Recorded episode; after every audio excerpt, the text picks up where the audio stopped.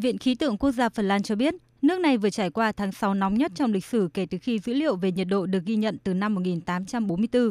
Tại Kevo, cực Bắc Phần Lan, nhiệt độ cuối tuần qua tăng cao kỷ lục 33,4 độ C, cao nhất kể từ năm 1914 khi nhiệt độ tại đây lên tới 34,7 độ C.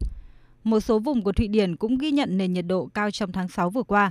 Tính nhiệt độ trung bình trên cả nước, nước này trải qua đợt nắng nóng nghiêm trọng thứ ba trong lịch sử.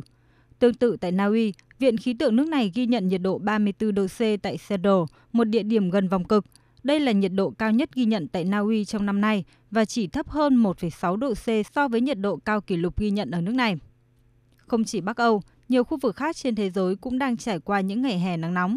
Canada đang phải ứng phó với một loạt đám cháy rừng tại tỉnh British Columbia sau khi trải qua đợt nắng nóng gai gắt với nhiệt độ cao chưa từng thấy tới 49,6 độ C.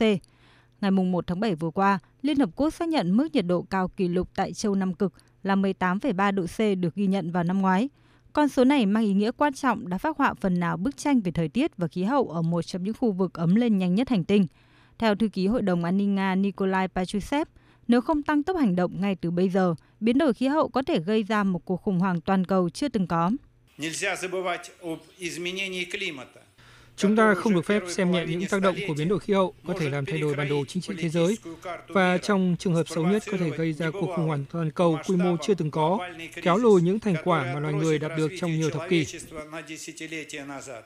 Một nghiên cứu công bố mới đây trên tạp chí Biến đổi khí hậu tự nhiên cho thấy, biến đổi khí hậu gây ra hơn 30% số ca tử vong liên quan đến nắng nóng.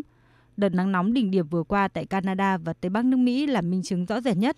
Nền nhiệt tăng cao kỷ lục đã khiến hàng trăm người tử vong.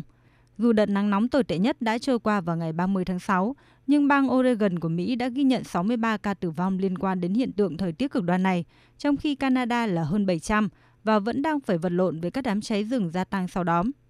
Biến đổi khí hậu đang làm các mốc nhiệt độ cao kỷ lục xuất hiện ngày càng thường xuyên hơn.